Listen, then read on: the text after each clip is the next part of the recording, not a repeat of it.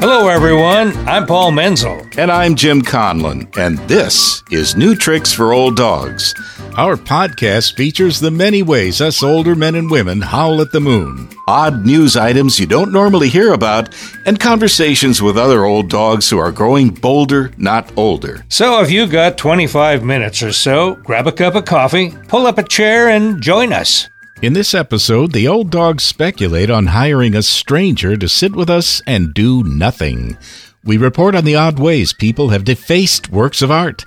We find something all U.S. senators can agree on. We present another edition of Old Doggerel. We give you a lesson on how not to shoplift a crossbow. And we give an in depth look at the Japanese practice of hiring strangers to do nothing with us. The Old Dog's conversation is with Kathleen Sinclair, a lady who has written a book about aging with an incredibly provocative title. Stay with us. Paul, are you ready? I am as ready as I can be. Then it's time to ask you what's on your mind. Um, I'll tell you what I'm thinking about. In today's episode, there's a very interesting pod nugget about a cultural thing in Japan where if you're in a social situation where you should have somebody with you, an escort, you can hire them. And now this isn't an escort service. Let's make that straight. Oh, okay. But it's hiring somebody who Yeah. will just be there and uh, you know pretty much uh, play whatever role you want them to play. Yeah, well, I imagine something like that would be very useful at uh, times. What do you think? Well, I'll tell you, my mind's going wild. Really? Well, let's say you uh, you just want to talk.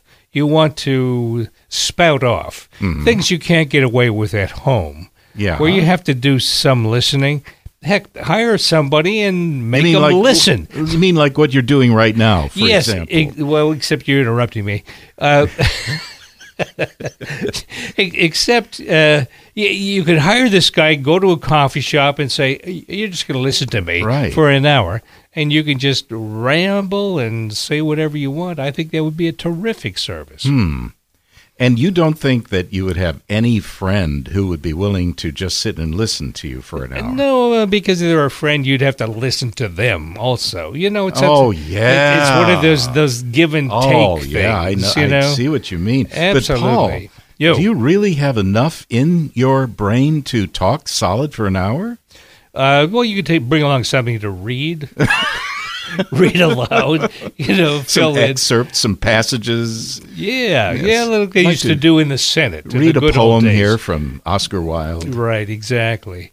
And uh, you think of other situations where uh, a substitute would be nice to hire. Uh-huh. Weddings, weddings you don't really want to go to. You know, like those really distant relatives. Yeah. H- hire two people to go in your place. Yeah, two people. Oh, you mean you wouldn't go at all? No, exactly. Oh, it'd I be a, It'd be a couple, and they would. Yeah. And in a lot of cases, these sure-tail relatives or remote friends don't remember you anyway. What, right? They could just pretend to be you. Right, exactly. Give them a fondue set. you know, this is your gift, and uh, just keep a low profile. Go ahead and get drunk if you want. This is just opening up a whole world of Really, really. Okay, one more maybe. When I'm on a long trip and I'm alone, I hate having to have a conversation with the person next to me. For one thing, it really hurts my neck to keep turned in that direction. Mm-hmm. So if you hired somebody to sit in the middle seat, you know, and pay their ticket. pay their ticket. Okay, we'll get kind of expensive. here. I don't care Okay. if it if it prevents that person in the other seat from starting a conversation. I'm off the hook. Well, here's another option that's cheaper. Just start drooling. That'll keep people away. From time to time, we hear about a work of art being damaged. This art attack could be deliberate, inept, or an accident, but in all cases, it requires some expensive restoration. This pod nugget is from Time magazine for February 28th through March 7th, 2022. So here's the deliberate. In his first day of work at a Russian art gallery, a security guard drew eyes on the faceless figures in a valuable avant garde painting. His excuse was that the painting depressed him. Apparently, his doodled eyes cheered him up. And here's the inept. An 81 year old amateur painter was given the job of restoring a centuries old fresco in a local church in northeastern Spain in 2014. Unfortunately, she botched the job. Ah, but there is a bright side. The unfortunate fresco went viral and revived the tourist traffic to her town. And here's the accidental. In 2014, the staff at Cairo's Egyptian Museum accidentally dislodged the beard on King Tut's 3,300 year old funerary mask. They were able to stick it back on with adhesive, avoiding a close shave with disaster. I don't believe you said that. I didn't. You wrote it. For more than 50 years, there's been an available stash of candy in the U.S. Senate. It may be one of the few things that Republicans and Democrats can agree on. This pod nugget is from the InterestingFacts.com website. Senator George Murphy started the tradition in 1968. During his fourth year in office, he moved to the 80th desk, which was located in the back row near the chamber's busiest entrance, a perfect spot for surreptitious nibbling. Although no food was permitted in the Senate chambers, Murphy hid an assortment of candy in his drawers, which was readily available to his colleagues. Subsequent occupiers of the 80th desk have maintained the tradition. Senator Mark Kirk of Illinois filled the desk with Chicago made Tootsie Rolls and Wrigley's gum. The current tenant, Senator Pat Toomey of Pennsylvania, prefers chocolate from Hershey, Pennsylvania, of course. You're likely to find chocolate bars, Three Musketeers, and Rolos for his hidden treats. Now, to avoid any hints of influence peddling, all the candy is donated. While food is still not permitted in the Senate chambers, an exception is made for the candy in Desk 80. It would be interesting to find out which candy leads to the most cooperation in passing legislation. Hmm. We're all familiar with the expression growing old gracefully. This phrase is often used to describe how us older folks should act as we age. You know, compliant, silent, and always good natured. Mm-hmm. It sounds kind of like growing old sedated, doesn't it? Yeah, well, I don't know about you, Paul, but I have no desire to live my life hoping for the approval of others. For our next old doggerel phrase, we suggest a substitute phrase, growing old gratefully, which means finding the many benefits of growing old. Absolutely. I'm grateful for the wisdom and peace that comes with living for 70 plus years. Okay, and sure, our hearing isn't what it used to be, but the world is mercifully quieter. And maybe we have some old age related infirmities, but you know, Jim, the handicap parking saves a lot of steps. Hmm. And of course, our memory is not exactly what it used to be, so we mercifully forget the stupid things we did when we were younger. Or older, for that matter. or today. You know, people will try to shoplift the craziest things large high end vacuum cleaners, those hefty KitchenAid mixers, even a chainsaw. But the award for the craziest goes to Darren Durant a Florida shoplifter who dreams big and wears a large pair of pants. This pod nugget is from Sky News for February 24th, 2022. Darren was targeting a high end Raven Rio crossbow, which has a price tag in the thousands of dollars. His preparation included wearing loose clothing, packing a cutting tool for removing the security tag, and a single crutch. Now, the crutch is puzzling since he really didn't need it, and maybe the crutch was a prop for using handicap parking, enabling a fast getaway. Well, at any rate, the closed circuit TV recorded the whole caper. Darren hobbled into a True Value hardware store February 2nd. He reached the aisle with the crossbows and set aside his crutch. He then grabbed the preferred crossbow and removed the security tag. The next moments are where it gets really surreal. He then proceeds to stuff the crossbow into his pants. Now, this is a pretty hefty piece Hmm. of equipment, and it took some wiggling and maneuvering to get it into his clothing. When he finished stuffing, he looked like a man who was hiding something big in his pants and under his jacket. Imagine that. Now, maybe the security is lax at True Value. I don't know. Or maybe they just felt sorry for this oddly shaped man hobbling out the door on a crutch. But amazingly, Darren made it out of the store and the parking lot. However, he didn't get to enjoy his crossbow for long. He was arrested a few days later in the parking lot of a nearby store. Well, apparently he wasn't finished shopping. I hope he brought bigger trousers. Japan has some interesting business practices. For example, you can hire someone to show up and do nothing. This pod nugget is from the Washington Post for March 19th, 2022. For years, there has been a cottage industry in Japan and South Korea of renting strangers to impersonate friends, family members, or simply an acquaintance for social situations where a companion is expected. Akare hmm. Shirai is a divorcee who hmm. is leaving Tokyo for a new job. Before leaving, she wanted to eat at a favorite restaurant she shared with her ex husband, but she didn't want to go alone and be overwhelmed with thoughts about her divorce. So she rented a companion. Their near silent lunch lasted about 45 minutes. As she explained it, she felt no awkwardness or pressure to speak. It was the way she wanted it. Her companion for lunch was Shoji Morimoto. He has built a successful business as a rental companion, or as he calls it, a do nothing guy. His work has run the gamut. He waited at the finish line of a marathon to help the runners celebrate. One woman hired him to accompany her as she filed divorce papers. Another hired him to create a dramatic farewell as her family moved to a different city. But perhaps the oddest job was sitting with a client as he went through a hemorrhoid surgery consultation. Shoji is most often hired to accompany people who are at a turning point in life, or who want to rewrite traumatic memories, or perhaps experience a vulnerable moment with a stranger rather than friends or family. He believes he has a natural talent as a do nothing guy. He was told in previous jobs that he wasn't doing enough and lacked initiative, so he turned it into course. a business. I think the man has definitely found his calling. You know, I wonder if there are any openings. Kathleen Sinclair had a midlife crisis with her divorce. After learning to make a living on her own, she began exploring what it means to grow older. This led her to write a challenging book with an incredibly provocative title. Got a question, Kathleen. We can't seem to find out whether you existed before the age of 60.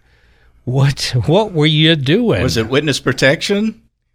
Uh, no, it's not true. I was married twice. I have two children, both adopted. They're grown up now. So I don't know. I ended up being divorced in my 50s. And uh, I remember the uh, financial planner lady said to me, Well, honey, you've got to go to work. You know, you've got to do something because I'd been staying home.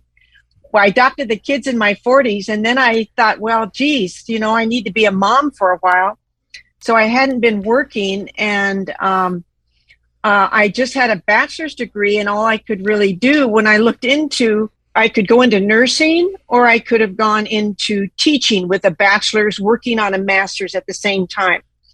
So I just made the decision that the teaching was the easiest. I need to bring in the money, and um, so I taught uh, middle school. Well, if you can believe those those people should all be put on a separate island. But anyway, I started teaching. Oh my God. So, uh, what was that turning point for you where you said, damn, I, I want to make an impact? Um, I grew up with a father that wasn't really around very much. He drank a lot. He, um, he hit us a lot. He really didn't have the resources to be a good parent, but he was a parent. He was in his 50s when I was born. But um, he died when I was 25. And then I went to pick up his things, and um, my mom told, asked me to go get them. I did. And this lady came down with a brown paper bag, like a grocery bag. And there was my dad's things. And I thought, holy crap, this is my dad. You know, I held up this bag. This is my dad. This is him. And I was so angry with him because I I realized I really never knew him. I never asked him questions about his life. He was because he was always angry and drinking. I, he wasn't approachable. But I was sorry, I was angry at myself. I was angry at him. And I just thought right then, I thought, when I get older, I am not going to be like that. I am going to do things. I'm going to talk to people. I'm not going to be one of these people who I feel he didn't do anything with his life. Then I forgot about it. You know, when you're 25, it's me, me, me, me, me, and then me. And um, so when I was 60, I know this is going to sound really weird and I'm not a woo woo person, but I was walking my dogs. I lived in Bend, Oregon. I was walking my dogs along the Deschutes River. It was really early in the morning, like, I don't know, five o'clock, dark. And it was like a voice said to me, Okay, Kathleen, now what are you going to do? Well, it was obviously me talking to me, but it was like, uh, it was, um, it was just very strange, very, very strange. So I think I'd been percolating it. You know, I'd reached the age of 60 and what was I going to be doing? I was working on this master's, but so what? And then I did, that's when I, when I started my journey. But the truth is, what I talk about in my book is that you need a purpose for the second half of your life. And I still didn't have a purpose. So I did things. You know, I got the master's. I went in the Peace Corps when I was 63. I taught in Ukraine. And yeah, it breaks my heart. And um, um, I traveled around the world for a year doing house sitting. I did things. I, I got a certificate in conflict resolution and mediation and worked with the courts in Oregon and juvenile people and you know all kinds of really interesting things but i was doing things. I didn't have a purpose. And so it wasn't until i was in my 70s i think 72 or so that i actually did a um, a workshop with a series of questions that and i talk about this in the book too where i went through a process where i figured out what it was I was passionate about. And through my passion, I could find my purpose. So that's, that was the trigger point of it. And then the book was one way, my purpose then being to ignite people over 60 to realize um, how wonderful they are and to give back. So the book was one vehicle to do that. And that's why I wrote the book. There, there are many books about aging. I can't think of another one whose title is Fuck Aging. And I wonder, that is a rather specific title. It's a rather strong title. Uh, what did you have in mind when you wanted to approach it that way? Why that approach? If you went into Barnes and Noble or and you looked across and you saw this red, black, and white book mm-hmm. with the cover, it might draw you over there. Mm-hmm. You might be offended by it, but you might turn it over and read something. You might flip to the um, uh, table of contents. I don't know, but what it what what it mainly I wanted it to do was get people's attention, either positive or negative. It didn't matter. You need to be able to say it, get it out of your system, look at aging head on, and go, okay, yes, we are all getting older. We started getting older when we were born. So what? Now, what are we going to do about it? Are we going to bitch and complain? Are we going to celebrate? Are we going to be grateful that we actually got to this age? So you kind of have to just kick aging in the butt and move on. Um, you caution people in the introduction if you're going to read this book, it's going to be some work, so be prepared. Uh, you you seem to be leading people towards deepening their purpose. What I realized is that people are living longer, and that we really need to find maybe a different purpose than we had when we were when we were younger. Now our purpose is to do something different, to give back in a way that we can use our skills and our experience and all of our knowledge and to figure out what it is we can do to make the world a better place. The subtitle of your book refers to the second half of life. Uh, what is your concept of the second half of life? Some people really don't stop and think about it. Every day just happens, mm-hmm. and it's like they're in a boat and it's being, you know, moved around by the waves and there there's no way to steer it. So you have to take control back again of steering the boat. Now at this age, you can say to people, you don't have to ask permission. You know, you can just do it if you want to. You don't have to ask permission from your parents or the school teacher or the people at church or your neighbor. You just do it. And yeah. that's, I talk about that in there is that when you start to share what you're really passionate about, friends and family are not always your best motivators. they kind of don't want you to, they don't want you to kind of break out. They like you just the way you are, you know, they, mm-hmm. they don't want any change. And yeah. so you kind of have to go, well, you know, this is it. And that's when you have to, you know, have a rod up your spine and, and be very gentle uh, with them and say, you know, I love you just the same, and I'm going to do this. You have a passion for what they call in England caravanning, uh, hitching up a, a, trailer to your outback. Uh, tell us about that yeah. part of your life. I wanted some change, and I really realized that I didn't know the United States as well as I wanted to. I went back and forth across the United States four times, twice one way and twice the other way. And I everywhere I went, I talked to people, but I still love. I love the campgrounds. I love state parks and national parks and places like that. While you were doing this, and you say you talked to a lot of people, did you find yeah. any sort of common conversation that was going on? There was a a really nice respect for an older person traveling alone. They didn't try to do anything for me, but they would tell me, Oh, I'm in, you know, I'm over there by the rest or whatever, if I ever needed help. So they would come to me and talk to me, and then we would get into conversation. And it was a very easy thing. But I will say there was a friendship of being outdoors and sharing something that was um, unique. Nobody asked about your job or your politics or the color of your skin or anything like that. So there was a kind of a, a grounded friendship and sharing nature that I really appreciated. Well, now that you're staying near home, how would you characterize your day to day life these days? I'm at my daughter's house right now, uh, helping her with some things and I do qigong every day. I do language. I'm learning Japanese. I'm learning Spanish. I do that every day. I do meditation. I do reading. I do casual reading. I love mysteries. I do casual reading, but I also do reading to challenge myself because that's the thing where the brain sees patterns. So you're thinking about something and all of a sudden things in the background that your brain knows are linking those things together and you build new neural pathways and so on. There's a lot of science with that. I'm communicating more with people. And so, particularly now that the book came out, I mean, I asked people to read it and review it, and it reignited a lot of uh, communication that I had let lapse. So that's what I do. That's what you're doing now. Uh, do you like to look ahead? Do you like to think about the next few years and wonder what you're going to be doing then? I do. I think it's really important. I think everybody needs to do that, and uh, and then you can set it aside and live in the moment.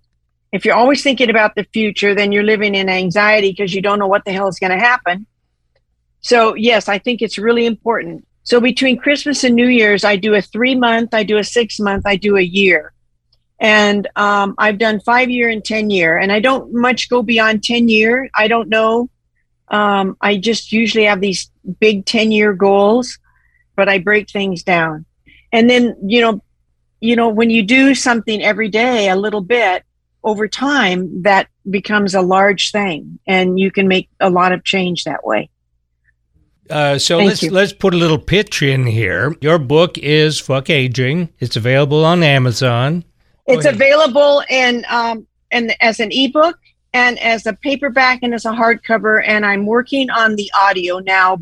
I'll, we'll also direct people to your website, which is yes. Kathleen Sinclair, S I N C L A I R dot com, right? Yes. At that website. It's a good website, by the way. They have a lot of uh, things that you've written, uh, podcasts that you've recorded. And uh, you know, you really you have such a great spirit. You know, admire, Thank admire you. that a lot. Okay, we got Thank a contest. You. Let's see who lasts the next 10 years. Okay? Yeah. You betcha. I will. We'll connect. I win. We will connect. No, we'll connect. okay, you guys. Thanks so much. I've loved you, it. Thank you. Like what you've been hearing? How about sharing the joy with your friends? We can always use more listeners. There are more episodes on the way, so stay tuned and keep howling at the moon.